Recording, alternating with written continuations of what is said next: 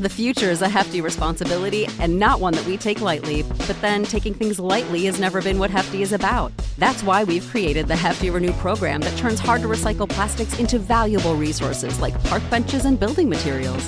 To participate, simply fill up an orange Hefty Renew bag with accepted items, tie it up, and drop it in with your regular recycling. That's it, it's that easy. It's time to rethink recycling with Renew. Particular valued resources may vary by geography. More info available at heftyrenew.com.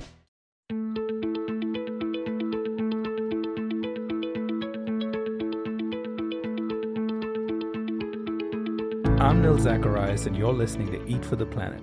On this show, we try to answer the question how can we eat in a way that nourishes us without starving the planet? The show features conversations with food industry leaders, health and sustainability experts, as well as entrepreneurs and creative minds who are redefining the future of food. Paul Shapiro has spent the bulk of his career fighting on behalf of animals. As the Vice President of Policy Engagement for the Humane Society of the United States, Paul works to promote legislation and policies that benefits the thousands of animals suffering in the entertainment or food industry. Before he headed up policy engagement, Paul's focus was on farm animals, and few people understand the abuse and cruelty these animals experience on factory farms better than he does. While fighting to get bigger cages and more humane treatment for animals caught in the food system has been a big part of Paul's mission, he has become increasingly interested in the world of clean meat. That is, meat that is grown in a lab without causing harm to animals. I recently caught up with Paul and learned more about his new book on the subject entitled Clean Meat and the advancements that he's observed in the industry.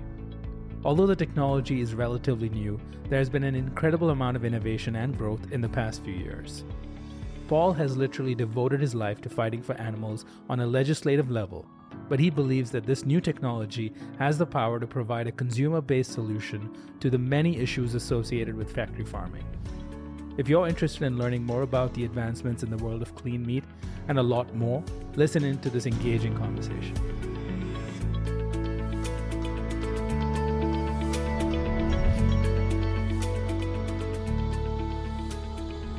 Paul Shapiro, thank you so much for joining us on the Eat for the Planet podcast. No, it's my honor to be here, my friend. Paul, you've been um, an animal, animal advocate now for over 20 years. You've been uh, fighting the good fight. How would you describe your mission and your life's focus for the last 20 years? Huh. Um, it, it, definitely doesn't feel that long, but I think the facts do confirm what you're saying. Um, I think, Nil, my mission is to create a kinder world with vastly less suffering than is on it right now. Uh, we are causing an enormity of suffering, both to other animals, to ourselves, and a lot of that suffering can be traced to the factory farming of animals. And so my career has been spent trying to combat that system of intensive animal agriculture that sentences billions upon billions of animals to lives that frankly aren't really worth living and that are also causing enormous problems for our public health, for wildlife too, and really more. Your work so far has been very focused on advocacy, and um, you know you've been uh, at the HSUS now for over 10 years. Is that correct? 13 years. 13 years. Great. And you've uh, worked on a number of campaigns on that front. But um, increasingly, we're starting to see that innovation in the food industry is bringing about a new kind of solution that perhaps uh, wasn't explored before, or maybe it was too early for it to be explored. My point is, what do you think is most effective? Uh, no, what a, a, tough question. So I think there's lots of ways to get at the problem, and animal advocacy is a good option. Whether it's an optimal option, I think is going to remain to be seen. But I think it's good and I think it's necessary for a variety of reasons. But I mean, look, the facts are very stark. The reason why whales were ultimately liberated from whaling ships is not because of humane sentiment, but rather because of an innovation of kerosene, which freed us from our dependence on whale oil. The reason why horses are no longer laboring in our streets isn't because of humane sentiment, it's because Henry Ford invented a better, superior option. And so if you look at those as two examples and you wonder, well, what might free farm animals from factory farms? Will it be humane sentiment or is it going to be technological innovations, or maybe some combination thereof? And so I think advocacy groups like the Humane Society of the US and others can play a role in both. So let me give you an example. We have been campaigning through ballot measures, other legislative campaigns, corporate campaigns, and more to improve the lot of farm animals to help uh, reduce the suffering of these animals while they're on factory farms. At the same time, we're also campaigning to help the biggest food sellers use less meat doing meatless Mondays within school districts or hospital chains or corporate cafeterias and so on. But we're also investors. Uh, we have done two rounds of investment, for example, with Beyond Meat. We're the lead investor in Miyoko's Kitchen. We are invested in Veggie Grill and in other companies that help uh, create technological solutions to the problem of animal exploitation. So we have our feet really in both worlds right now but I do think there's more room for the advocacy community, including HSUS, to be doing more on that. And when did the investment arm of uh, HSUS? How did that come about? You're a you're a 501c. How how's that work with your donors? Do they look upon that favorably? Um, tell me more about how that even started and uh, sure. what the work is right now. Well, most large nonprofits have investments. They're usually in the stock market. They put some of their money in a portfolio because essentially um, it's just good governance. Like the Better Business Bureau Wise Giving Alliance requires uh, for their seal of approval for nonprofits to have some of their budget, not their budget, rather, some of their money in store in the case of a rainy day or a rainy year, as the case may be. And most of our investments are in the stock market, but several years ago, we began doing mission related business venture uh, investment as well in the companies that I just named. And so we have a um, committee on our board of directors that decides what investments to make. And admittedly, it's a small part of our total investment portfolio and may become bigger in the upcoming years. We'll see. But I think there's a real case to be made for nonprofits rather than simply investing in the stock market, which, you know, is generally considered a safe thing to do, to use some of that investment money to invest in, in companies that will advance their mission, which is riskier to do, but you have the benefit of doing things that will help your mission as well, which regular stock market investments don't do. Right. And so this is not a separate um, entity outside the HSUS. It is part of um, your overall work that's being done. That's right. That's interesting. So, uh, given that, do we need new a- animal advocacy groups? um, yeah, I, I, generally think that many animal advocacy groups are doing really great work. However, there are a lot of groups. And if you look at the success of other movements, they generally have one or two really big groups that are very, very influential. So you look at like the NRA as an example. On Capitol Hill, the gun lobby is essentially the NRA. They don't have hundreds of little groups that are all on Capitol Hill doing things. And I'm not suggesting that there ought to be just one hegemonic animal group, but mm-hmm. I do think that uh, to the extent that animal groups can be bigger and stronger rather than more diffuse and smaller throughout, animals would be better off. Do you think we need to fight for campaigns for improved welfare of animals, um, given that there are maybe other more effective ways to get people to consume less animals um, or choose alternatives? Mm-hmm. What's the um, you know if you had to look ahead, say five, ten years, and see where campaigns like the fight um, to get rid of battery cages are going to be. What's your view on that? And should new groups be even focused on that? I know HSUS has been sure and leading it, but um, you know where does that kind of fit into what's going on right now? Yeah, I think one of the most promising things that groups like HSUS are doing right now is institutional meat reduction. So it's very cost effective to have people who work with the directors of dining and other major food service purchasers to help them use less meat. The reason why we're getting rid of battery cages is not because we persuaded millions of individuals to change the type of eggs they're buying. Rather, we got the biggest buyers of eggs, the fast food companies, the rest, uh, restaurants, grocery chains, and so on, to implement policies that say if you want to sell us eggs, they're going to have to be cage free. And the same is now happening, whereas the animal movement in the past has been largely focused on persuading millions of individuals to change their diets. Now the animal movement is increasingly focused on getting policies that slash demand for meat in one fell swoop. I'll give you just one example. Mm-hmm.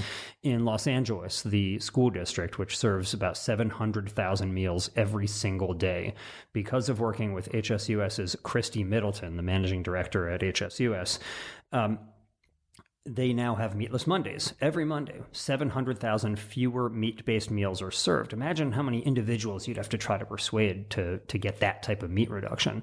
And there's lots of examples of those types of policies in place. So those are very cost effective. They do a lot to help animals. At the same time, I also think to your broader question about the welfare improvements for animals, Farm animals have virtually no legal protection whatsoever. And that's not because people don't want them to there's a big disparity between what people want for farm animals and what they actually get. Now, there may be greater reforms that many people would like to see for them, but at a bare minimum, most Americans think that battery cages are deplorable and shouldn't mm-hmm. be allowed. And we shouldn't allow the, that gap to exist, that farm animals should have at least as much legal protection as Americans want them to have. And in the case of battery cages for laying hens or gestation crates for pigs, bringing the legal standards for farm animals up to where public sentiment is today will alleviate a lot of misery for the animals who are doomed to suffer in these factory farms. We know that these birds they're not getting out. They're they are going to be on these factory farms for years to come.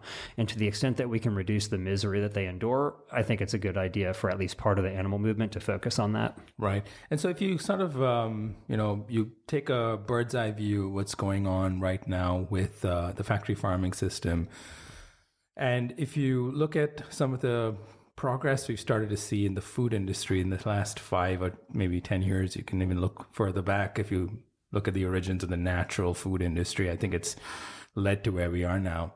Uh, from your standpoint at the HSUS, you've been involved in these range of campaigns and now investing in companies and, and doing more. And of course, we're going to get into your new book uh, that talks about um, some real cutting edge innovations that could transform um, our food system. What if you look back at the work that has been done, say in the last 13 years since you've been at the HSUS, have you been able to get a sense of where you're making the most progress? And how would you define the progress?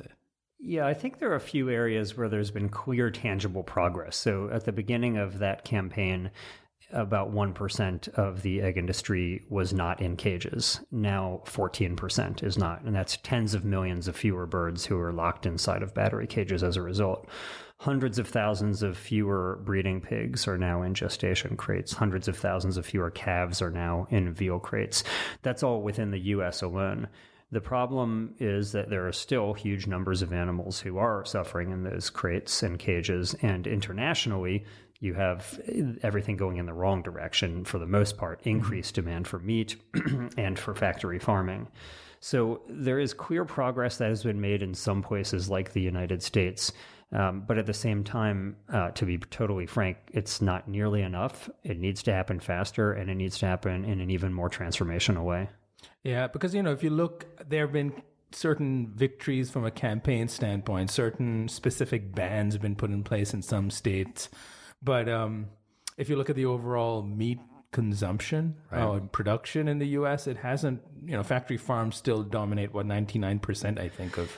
Yeah, so meat consumption did fall for several years in the United States, really between 2008 and 2014 on a per capita basis. In fact, uh, in that time period, uh, about half a billion fewer animals per year were being raised and killed for food. But since then, it has gone back up, mm-hmm. and meat consumption is on the rise in the United States right now, which is yet another reason that I think affirms the general point that you're implying, Nil, which is that we need effective strategies that are going to more rapidly and efficiently get at mm-hmm. this problem. Yeah. So, I mean, of course, this is going to segue into our discussion around technology. Um, but you know, I imagine at uh, HSUS HQ, you've got some sort of a master strategy slide somewhere, or poster it's in a secret bunker we've got in the basement. Yeah. that that that is looking at this massive problem of uh, factory farming and thinking of where you can allocate um, and feel free to interrupt me and continue the con- the, the, sentence uh, and and reflecting really what happens over there. But I look at it as you know there's this massive problem. HSUS has now got the resources amongst some other nonprofit groups um, to be able to tackle this problem at every front of this. Almost like a almost it's a war. um, it's meat reduction. To some extent, you're even partnering with the industry. Um, innovation, education, all of it is sort of needed. You can't say one thing is going to fix it, but maybe there's going to be some things that are going to be way more effective much quicker. That's right. I, I think if we all knew what, or if any of us knew what the one thing was, we'd all be doing that. Mm-hmm. Um, and I do think it's going to require a variety of tactics, but I don't think that all tactics are equal. I think some are far more effective than others. And so it's kind of like, you know, you look at the problem of fossil fuels, like that is such a serious problem that you don't want just one alternative, let's say wind. You want wind, you want solar, you want geothermal, you want a whole variety of them. The problem of factory farming is similarly similarly so serious that you really need a variety of strategies to provide alternatives to it. Plant-based meats, I think, are one clear, clearly promising alternative. Uh, simply eating more whole plant-based foods is another, and I think these clean meat companies are providing what will become another alternative to factory farming as well. So you've done the segue. You've taken me to clean meat, so I'm going to dive deeper into that. Your new book is called Clean Meat. Um, I believe this is your first book. It's my first published book, yes. Okay. okay. I have another one that I intend to publish later that I've already written, but this is the first one I'm publishing. All right. Congratulations, firstly. Thank um, you. I read the book and um, I highly recommend it. It's, uh, it's, it's very interesting, and I think it, it puts forth a very um, almost as it happens, historical record of what's going on right now uh, in um, in the race to produce uh, a viable form of meat that does not involve slaughtering animals, right. which is been something you've. If anyone who's into science fiction, that's me. Um, and, and, me. You've re- I've read. You've always read about that and thought one day that'll happen. We seem to be getting closer and closer to it, and your book dives deep into the people behind um, that work and um, the very real possibility that we will see something in grocery stores in a matter of years now. So, first and foremost, why did you write this book? Well, no, like you, I am a very self respecting sci fi geek, and um, I have been really in love with the idea of producing real meat that doesn't involve raising and slaughtering animals for a long time. I mean, after all, this is how they ate meat on Star Trek. Mm-hmm. Um, and it was NASA, in fact, who funded the first research into producing clean meat back around the turn of the century. NASA recognized that you know, if we're going to actually have long term space travel by humans, they're not going to be carrying Noah's Ark in tow. you know, if they want meat, they're going to have to grow it. So NASA funded this research to grow real meat, and they did it. They grew real fish meat outside of a fish's body, and they fried it up, and the FDA didn't allow them to eat it, but that was the first experiment that actually produced real clean meat.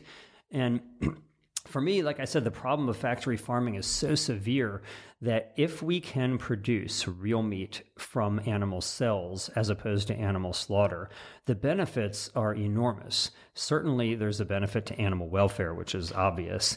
Uh, but in addition, there's huge benefits to climate change because these products require so many fewer resources to produce. There's big food safety benefits because this meat is literally cleaner. Um, we can talk about that later, too.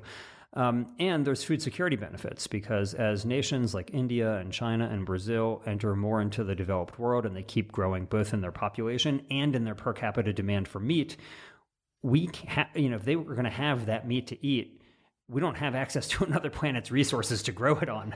Uh, we just don't have a bigger planet than the one that we have right now, and so if they want meat, this is a promising way to provide it. And I think it's going to be promising for the United States too. So it's very rare that you have one technology that can do so much good.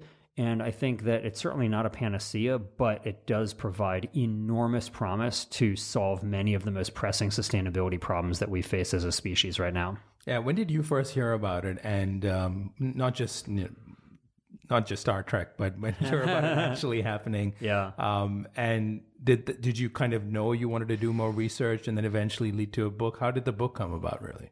Um, the first time I had ever heard of it was in the early 2000s when uh, Jason Matheny, who is a character in the book, mm-hmm. uh, he started this organization called New Harvest, where he basically wanted to popularize this concept. And he learned about it from reading about the NASA research in, into growing fish meat. And he told me about it, and I was so intrigued, and I kept following it for years. And I was really a passionate cheerleader. Anytime I got asked about it, mm. I would sing the praises of this type of imaginary technology, basically.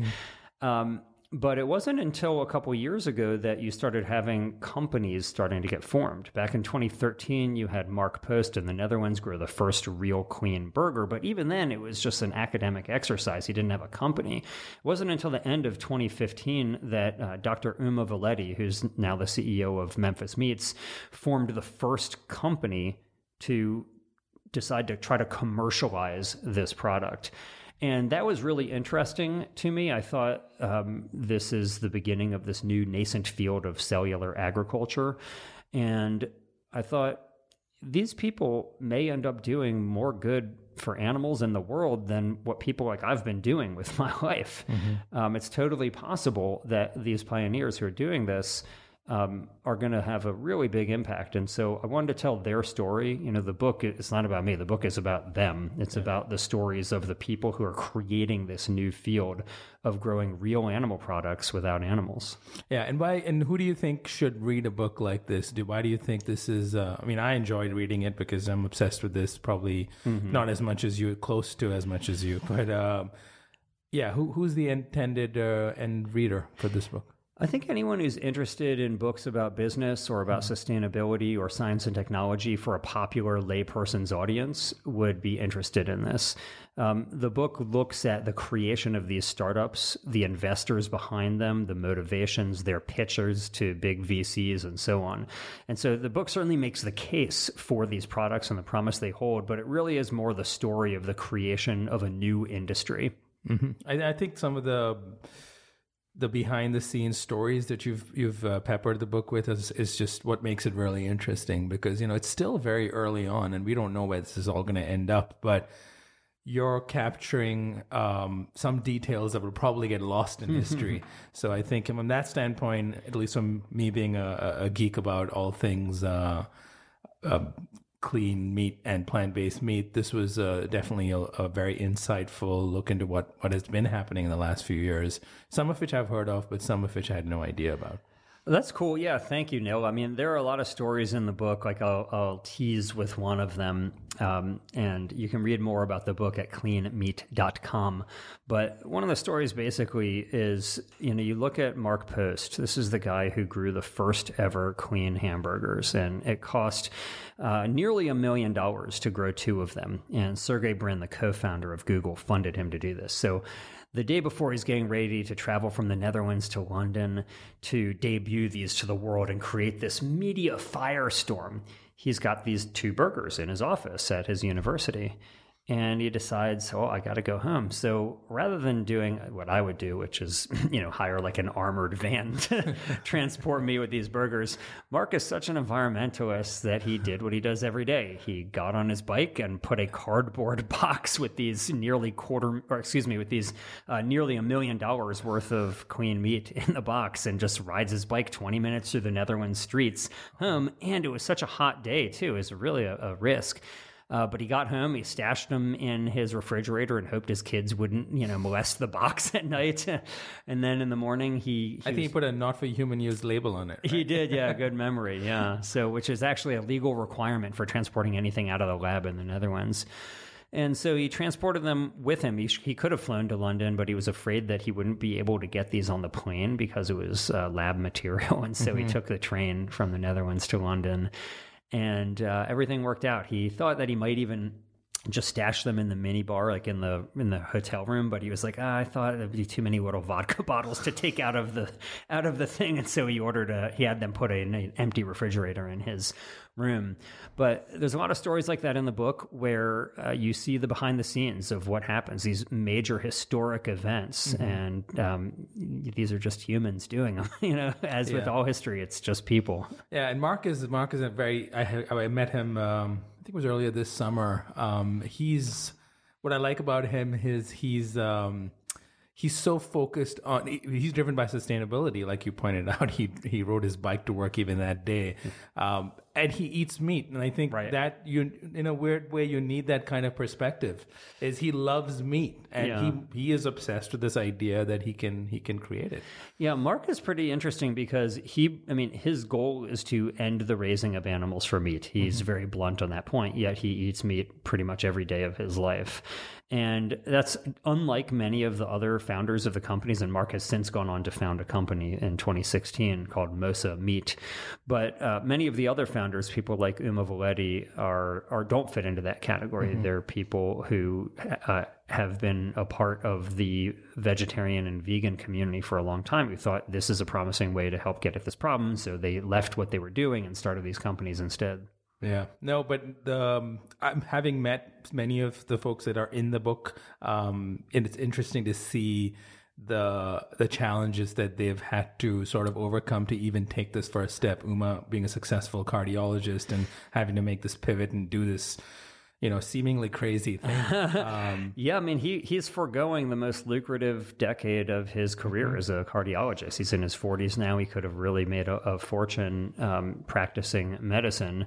Um, but he decided that he thought this was too important not to do. And yeah. he looked around and nobody else was doing it. And now Memphis Meats has already brought in $22 million in venture capital funding, including from Cargill, the agriculture giant, which sees clean meat as a part of the future of protein for humanity. Yeah.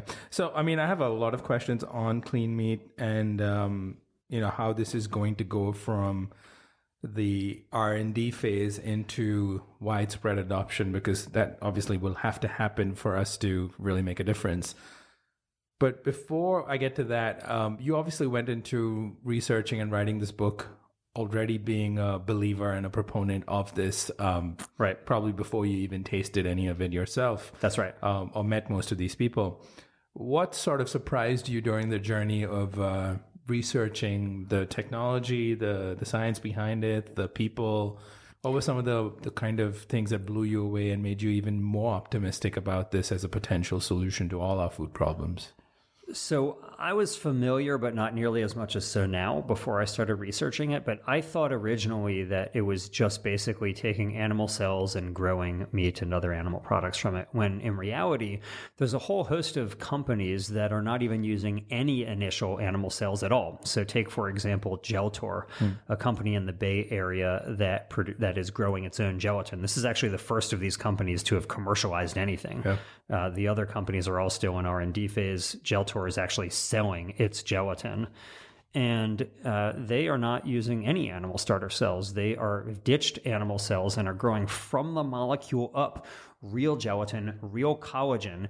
And there are other companies that are doing the same to produce real leather, real egg whites, real milk, all without any animal starter cells at all. And they're producing these products that are essentially identical to the products that are on the market today, except they never involved even the trace of an animal in the first place.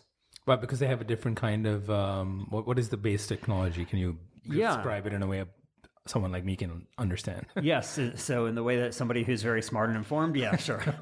so basically, um, imagine that you have brewer's yeast mm-hmm. and you feed it sugar and it produces alcohol, or baker's yeast and you feed it sugar and it produces CO2 to make bread rise.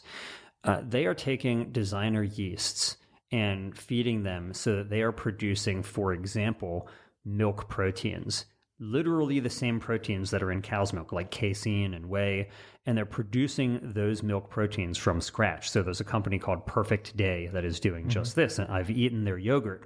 And basically, um, when you produce the half dozen key proteins that are in milk and you add water and some minerals and some sugar to it, you've got cow's milk, even though it was never from a living cow at all. Uh, there's a company called Clara Foods. Uh, Arturo Elizondo is the CEO.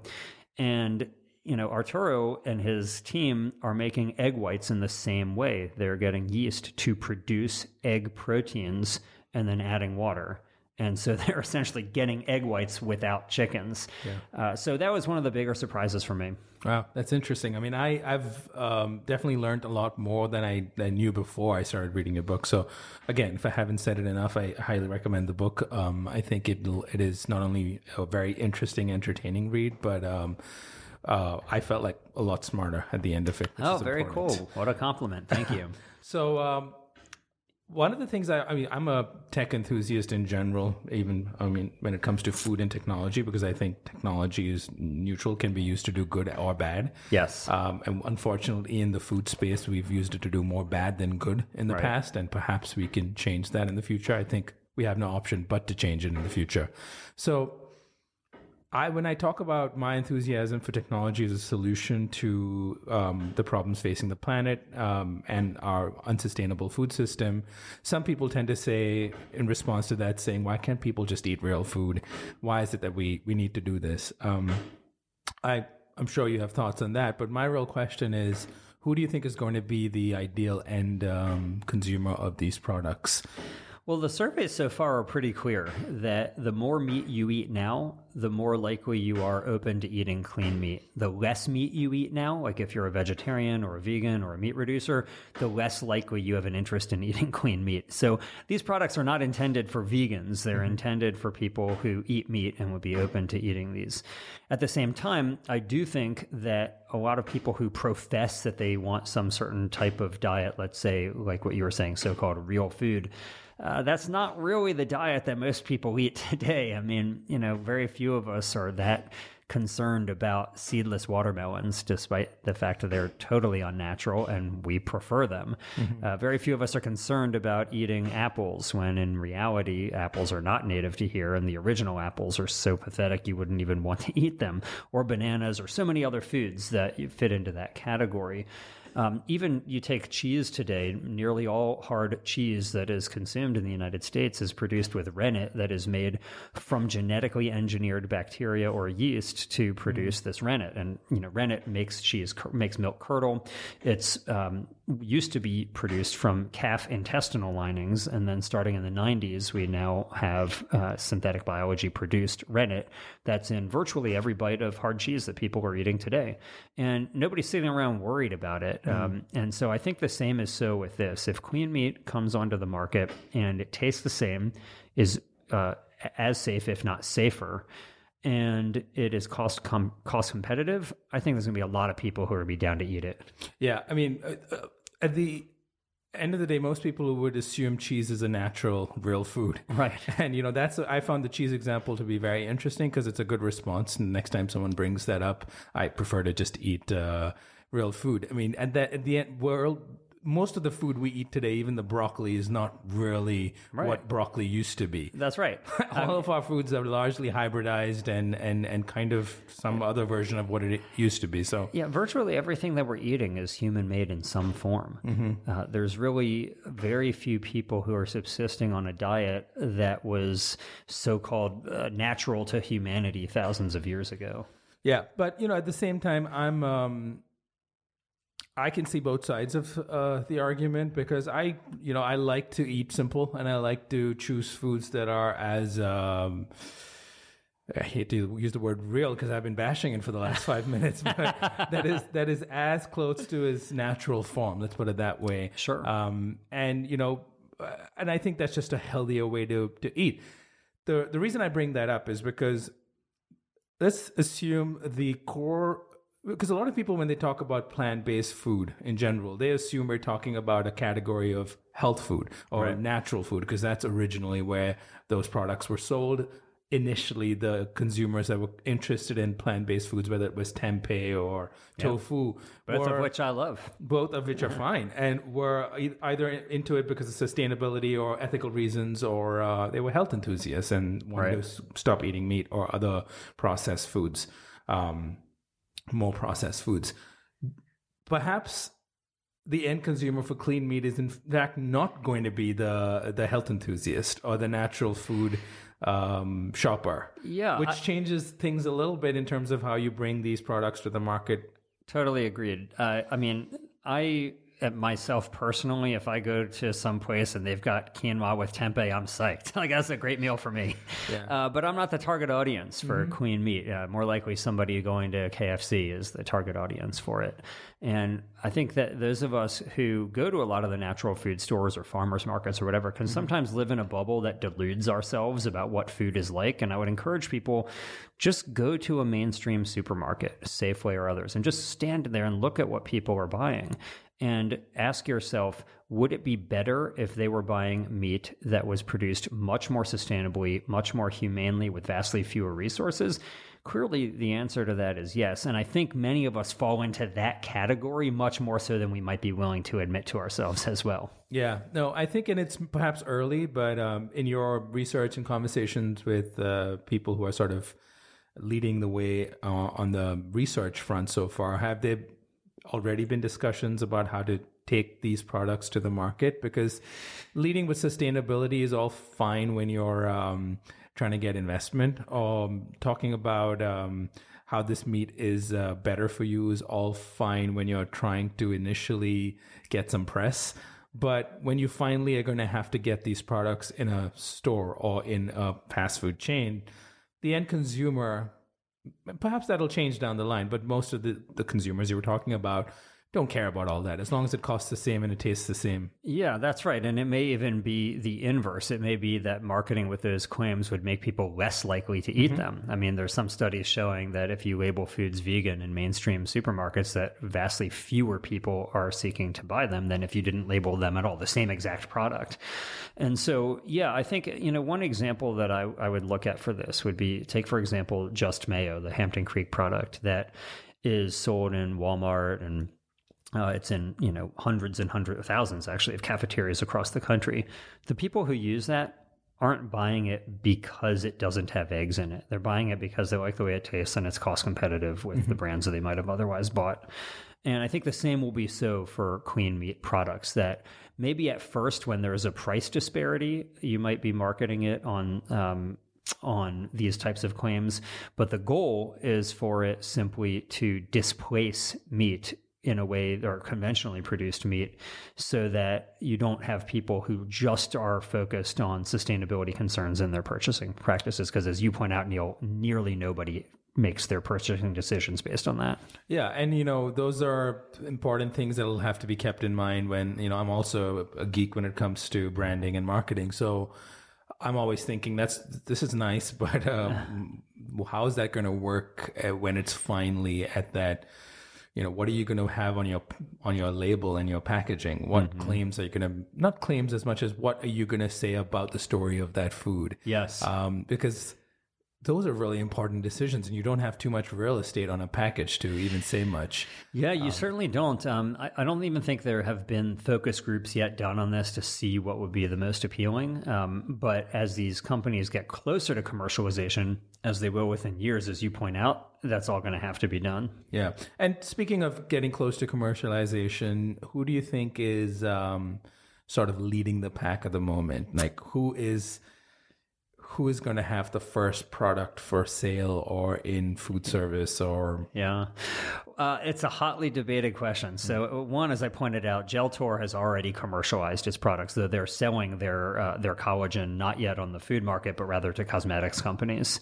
Um, but I think, you know, Hampton Creek has made this claim that they will have a product that will be sold at some point in 2018. Uh, they have been very tight lipped on what it will be and how much of it will be sold.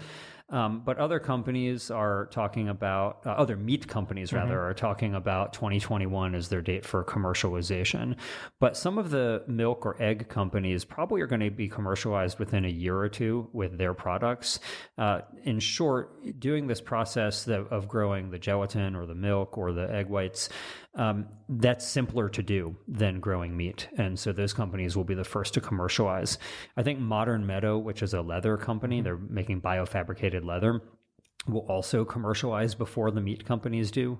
Uh, they have gotten a lot of investment. Modern Meadow has gotten about $50 million in investment so far, and they're doing really amazing things, producing all types of uh, leather that are not just mimicries of leather. They're superior in so many different ways to leather that you would get off the back of a cow. Wow. Now, Modern Meadow is one that I think your book kicks off with Modern Meadow, which is um, interesting because those are one of the first companies I heard that were going to do meat, but I think they've kind of shifted their focus, at least in the short term, to leather. Yes. Um, yeah. So Modern Meadow was started by a guy named Andras Forgacs, and Andras had a history of uh, being, he had started a company with his father called um, Organovo, which basically was producing real human tissues for hmm. experimentation mm. purposes. And he thought, well, maybe if we could do that, we could also grow animal tissues. And so originally, Modern Meadow was focused on producing the inside and the outside of the cow, the beef and the mm. leather. And back in 2014, he was kind enough to give me a sample of his clean beef. Uh, I remember, I mean, I hadn't eaten meat in decades, I mean, since 1993. So at that point, it had been 21 years. And he surprised me by offering me some of this. I remember thinking, you know, I don't have any ethical concerns about this, but it was pretty jarring. You know, somebody who hadn't eaten meat in so long. But I, one, I wanted to be a good guest, but two, I also you know recognize the historic nature of this to mm-hmm. be one of the first clean meat consumers on earth i mean at that point more humans had gone into space than had ever eaten meat grown outside of an animal and so he was kind enough to offer me a sample of what he was calling steak chips think of it kind of like a potato chip but made out of beef mm.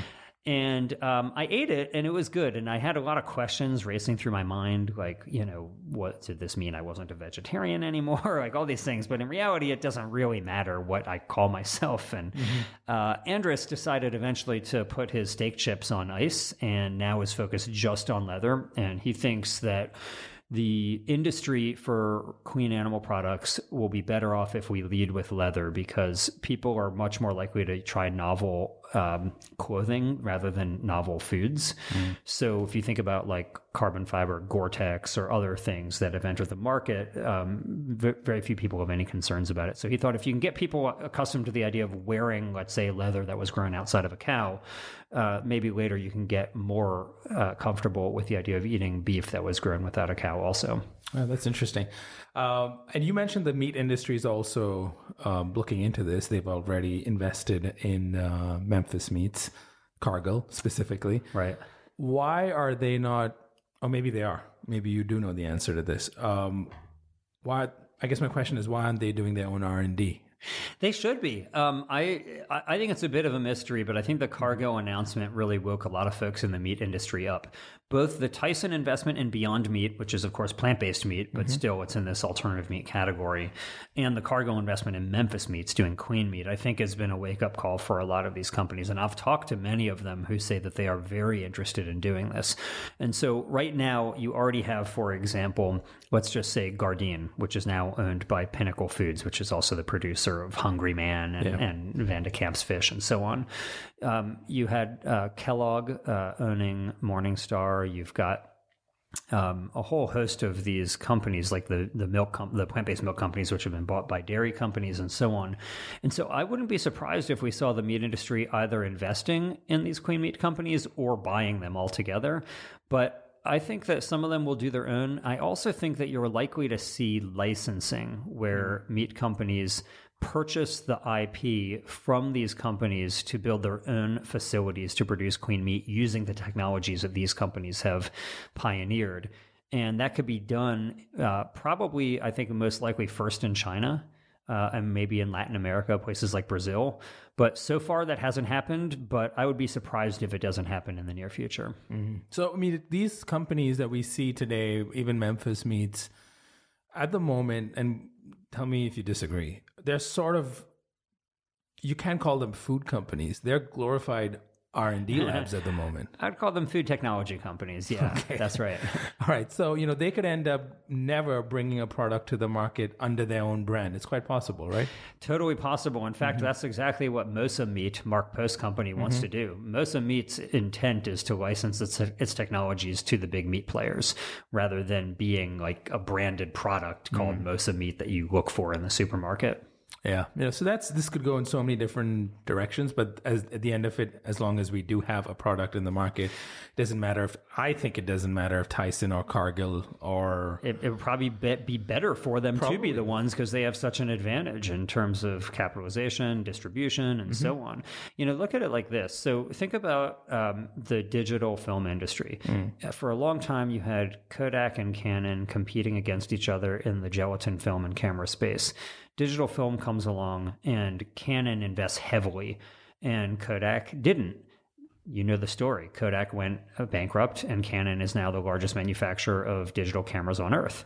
And that has played out so many times uh, where a big company has totally changed its business model to innovate and be adaptive to changing times and to use superior technologies. I'll give you one other example. So, in the 19th century, you had this huge natural ice industry where mm. you were carving out big chunks of ice from northern lakes and shipping it all over the world. Well, enter the advent of industrial refrigeration, and all of a sudden you had a much cheaper way to produce ice simply by cooling the ice down right in front of you. Mm-hmm. And the natural ice industry was livid over this, and they warned consumers not to buy into the so called artificial ice, ice. that it could be the artificial ice could be dangerous to you. You didn't know what was in it. And the irony at the time was that the so called artificial ice was actually much safer because they were cooling down ice, or excuse me, water that had been filtered or boiled, whereas the natural ice makers were just taking water from lakes that had been mm. polluted from industrial revolution, and they're using horses to carve it out who are going to the bathroom right in the lake where they're taking this ice from.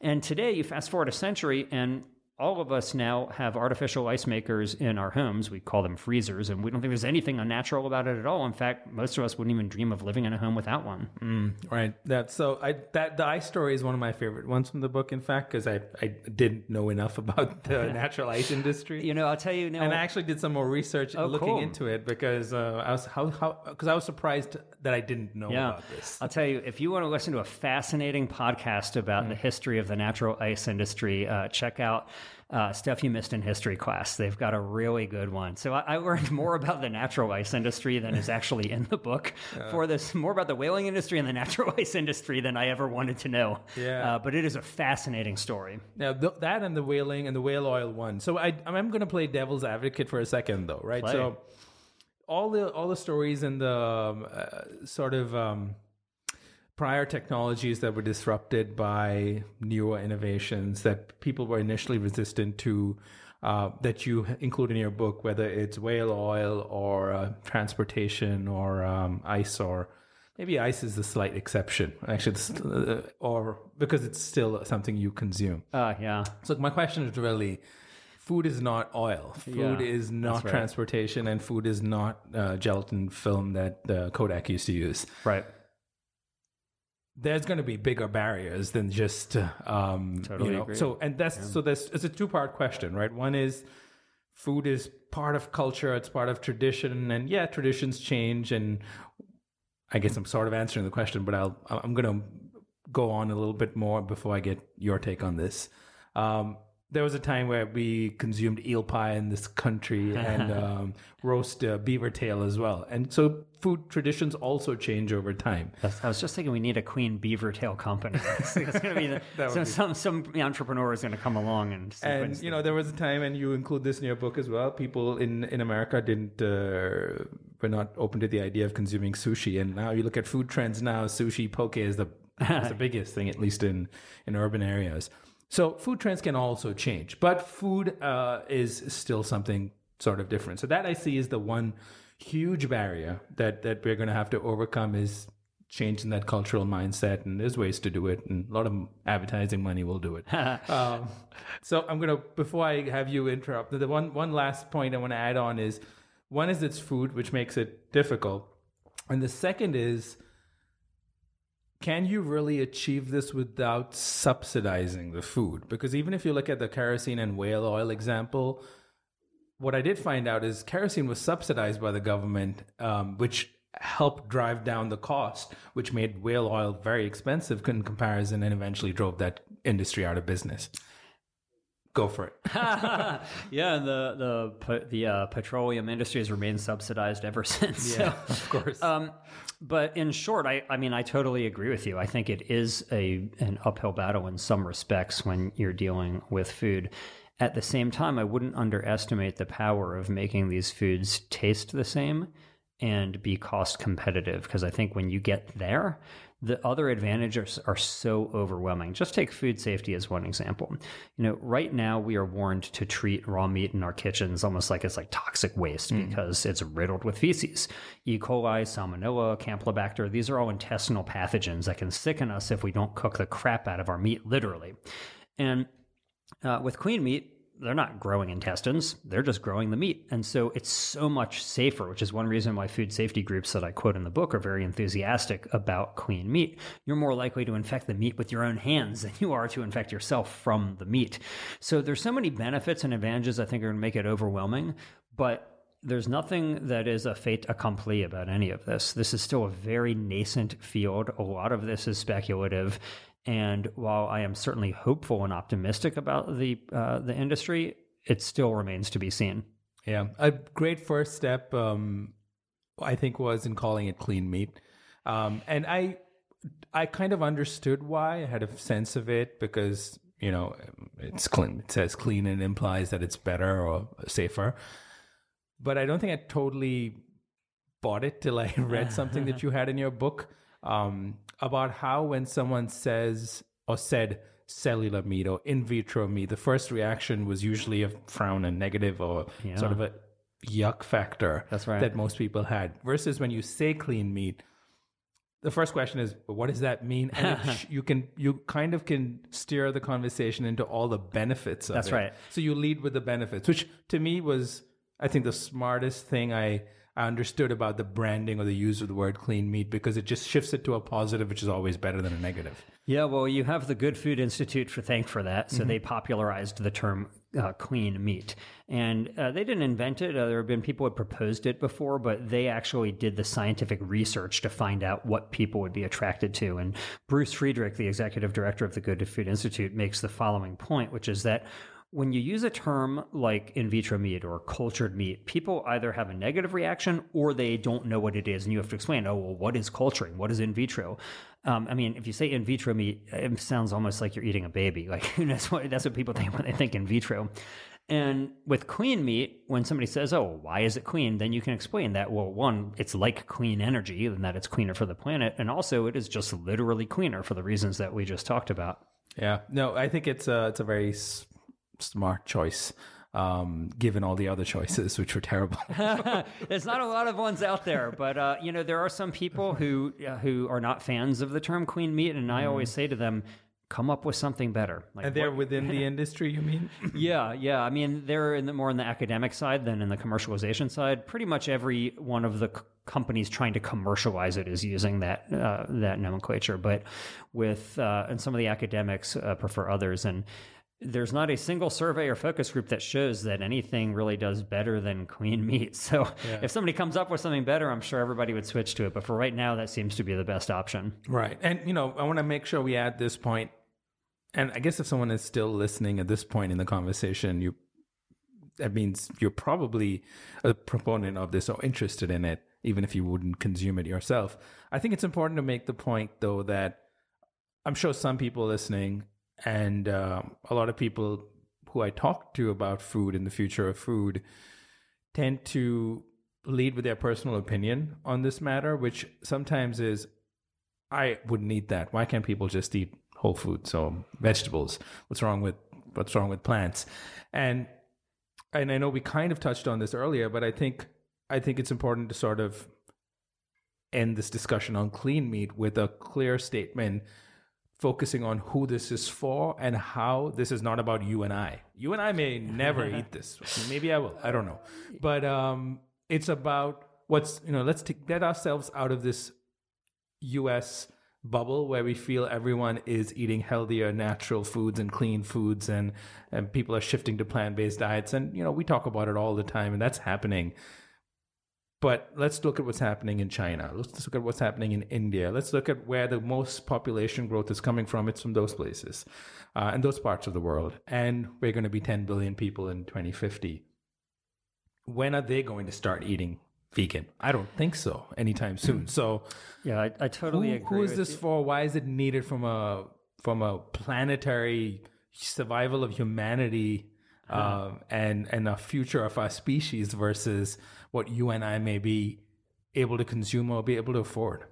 Yeah, let's just put this in perspective. So, right now, our planet is in the midst of its sixth mass extinction. And unlike the last big extinction event, which took out the dinosaurs, the culprit this time isn't an asteroid from the heavens. It's us, it's Homo sapiens.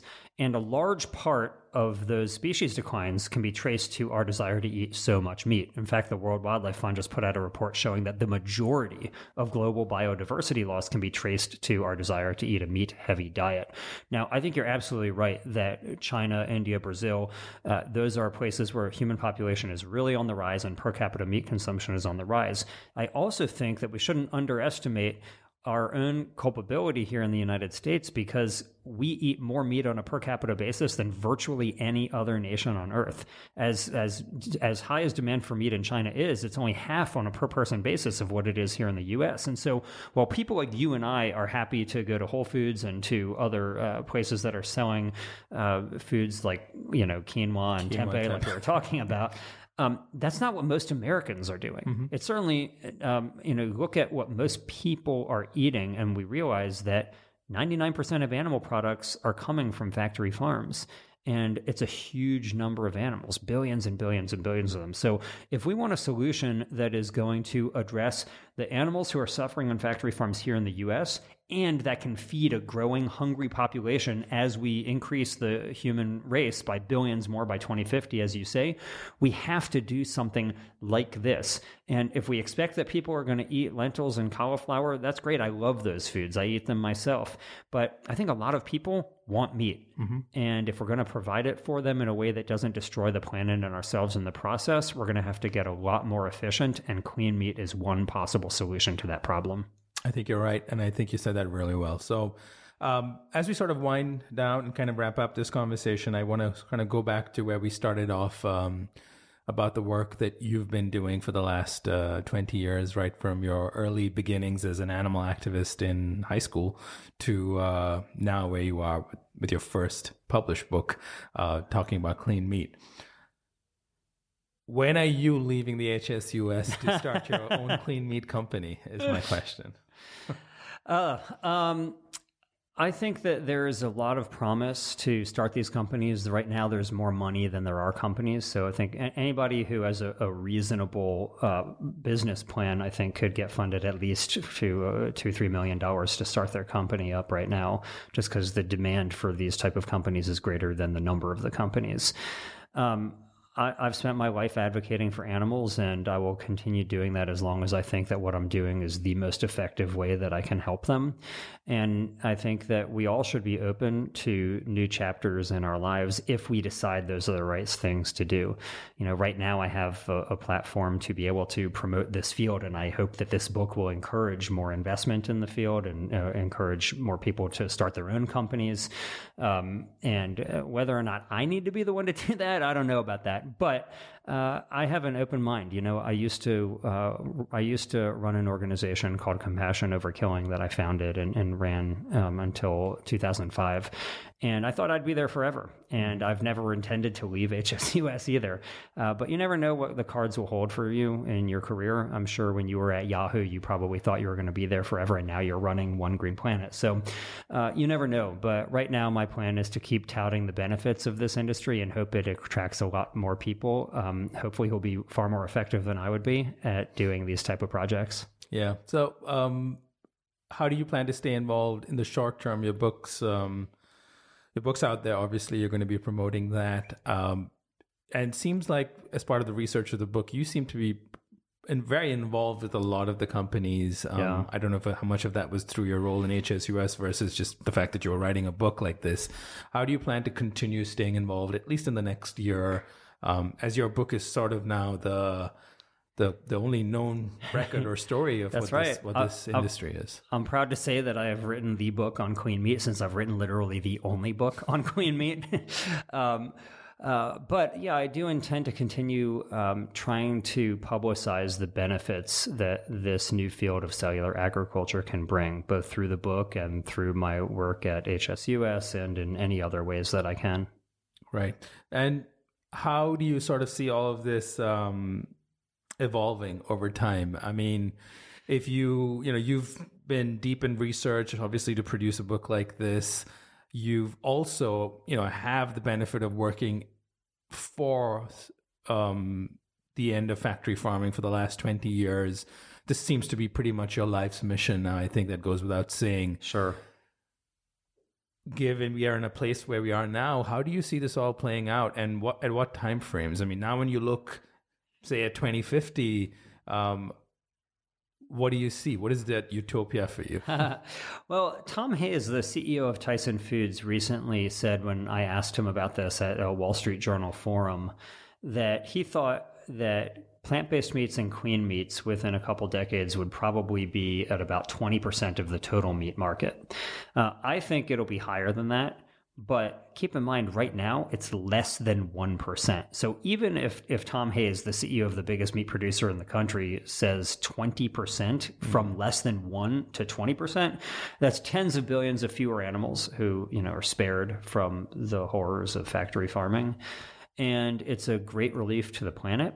And I think that if you get to that level, it's hard to see uh, people continuing to eat the way that we have been in the past. Once there are these alternatives that are readily available, that are much more efficient, more humane, more sustainable, and safer, I think that you're going to see a transformation that's going to occur in the same way that we have in so many other things. It's not that, you know, we still have some horse drawn carriages around, either for the Amish or for tourists or whatever. Uh, we still, you know, have uh, some nations in the world are still whaling. Um, mm. But so I don't know whether you're going to have like 100% displacement um, on on this. That, that seems unlikely to me. Um, but I do think that these technologies, both plant based and clean, are going to dramatically reduce the number of animals who we are raising and slaughtering for food, and that is going to change the way that we view these animals because it's easier to act your way into a new way of thinking than to think your way into a new way of acting. And when we are less reliant on animals for food, we are going to start viewing animals like chickens and pigs and cows in a very different way than we view them right now.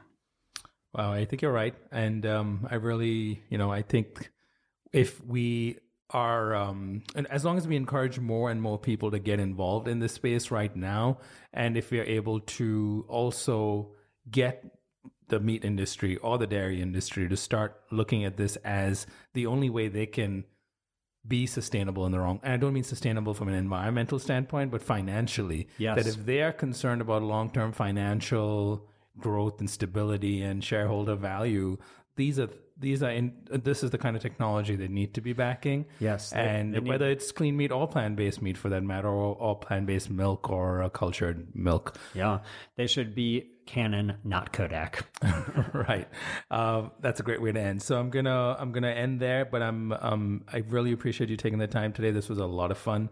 Um, I'm sure I'm gonna have you back at some point to to talk about much more than just this. But um, uh, it was fascinating. I highly encourage listener to go check out Clean Meat, available at cleanmeat.com, and uh, and do what you can to spread the word and get people on board um, to support this uh, very important work that's being done right now that has the potential to transform our food system. And by doing so hopefully um, saving our planet from uh, the kind of disastrous future we have ahead. From us. From us.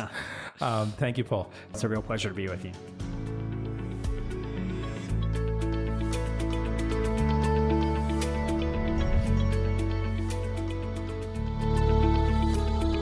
You've been listening to Eat for the Planet with Nil Zacharias. If you enjoyed this conversation and would like to show your support, please subscribe to the show and leave a review on Apple Podcasts. To learn more about how Eat for the Planet can help your brand or organization develop the right strategy, implement scalable operations, and grow responsibly, visit EFTP.co. That's EFTP.co. Let's rise up to the challenge of transforming our food system. Thank you for listening.